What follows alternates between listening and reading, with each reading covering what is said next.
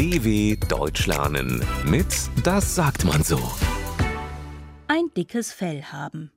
Viele Tiere haben ein dickes Fell. Es hilft ihnen, starke Kälte und Wind zu ertragen.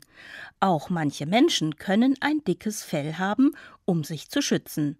Und dafür brauchen sie nicht mal Haare. Jan und Mia waren gestern Abend auf einer Party. Am nächsten Morgen sprechen sie darüber, was auf der Party passiert ist.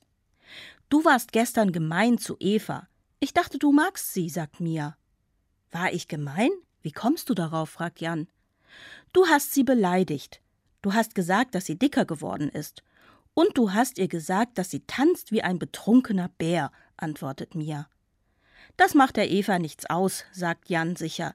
Das findet die nicht schlimm. Eva hat ein dickes Fell. Und das muss man auch haben, wenn man mit Mia befreundet ist. Ich sage halt, was ich denke. Mia schüttelt den Kopf.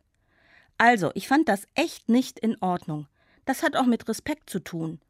Du hast dich nicht richtig benommen, sagt sie. Jan guckt sie beleidigt an. Dann lass mich doch in Ruhe, wenn du mich nicht magst, schimpft er. Mia lacht. Du hast anscheinend kein dickes Fell, wenn du auf ein bisschen Kritik sofort beleidigt reagierst, sagt sie. dw.com/das sagt man so.